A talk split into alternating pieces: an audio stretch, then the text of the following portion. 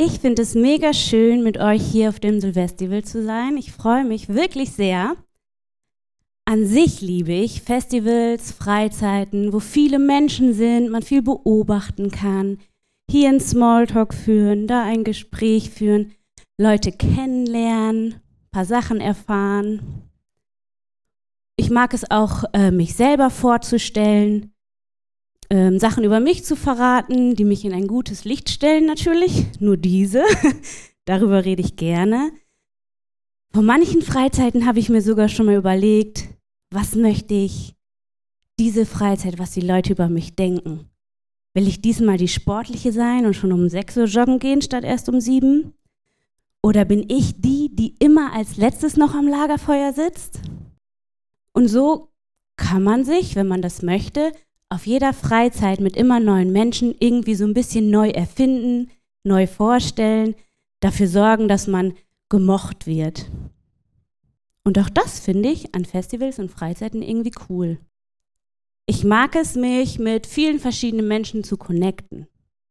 Und was ich noch ganz cool finde, ist es, dass äh, Freizeiten oder Festivals für mich immer ein Ort sind, eine Zeit, an denen ich auch noch mal neu oder wieder intensiver an Gott connecten kann, mit ihm ins Gespräch kommen. Dabei helfen mir voll die Lobpreiszeiten, die Andachten, Räume wie der Raum der Stille, Gespräche in der Kleingruppe. Ja, einfach die Zeiten, die ich mit Gott im Gespräch verbringe. Und bei Gott ist das anders. Da kann ich mir jetzt nicht überlegen, so, was möchte ich Gott heute von mir preisgeben? Ähm, will ich ihm heute zeigen, ich bin besonders nett und freundlich zu allen, besonders hilfsbereit? Oder will ich ihm heute beweisen, dass ich wirklich für jeden ein Ohr offen habe? Bei Gott funktionieren diese ganzen Masken, die ich mir gerne mal aufsetze, die Filter, die ich vor mir halte, damit alles schön geschmeidig und locker aussieht. Die funktionieren bei Gott nicht.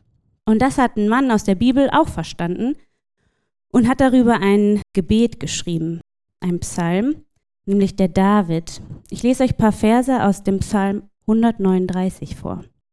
Herr, du durchschaust mich, du kennst mich durch und durch. Ob ich sitze oder stehe, du weißt es. Aus der Ferne erkennst du, was ich denke. Ob ich gehe oder liege, du siehst mich. Mein ganzes Leben ist dir vertraut. Schon bevor ich rede, weißt du, was ich sagen will. Von allen Seiten umgibst du mich. Du hältst deine schützende Hand über mir. Dass du mich so genau kennst, unbegreiflich ist das, zu hoch, ein unergründliches Geheimnis. Ich springe ein bisschen. Alle Tage meines Lebens hast du in dein Buch geschrieben, noch bevor einer von ihnen begann. Ich lese es euch noch mal ein bisschen anders vor. Der Herr durchschaut dich. Er kennt dich durch und durch. Ob du sitzt oder stehst, er weiß es. Aus der Ferne erkennt er, was du denkst. Ob du gehst oder liegst, er sieht dich. Dein ganzes Leben ist ihm anvertraut. Schon bevor du redest, weiß er, was du sagen willst.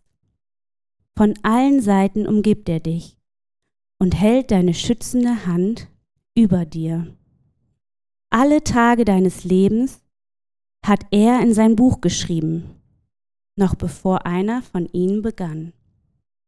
Ich würde gerne in eure Köpfe reingucken und sehen, was dieser Text in euch auslöst, wie ihr euch dabei fühlt.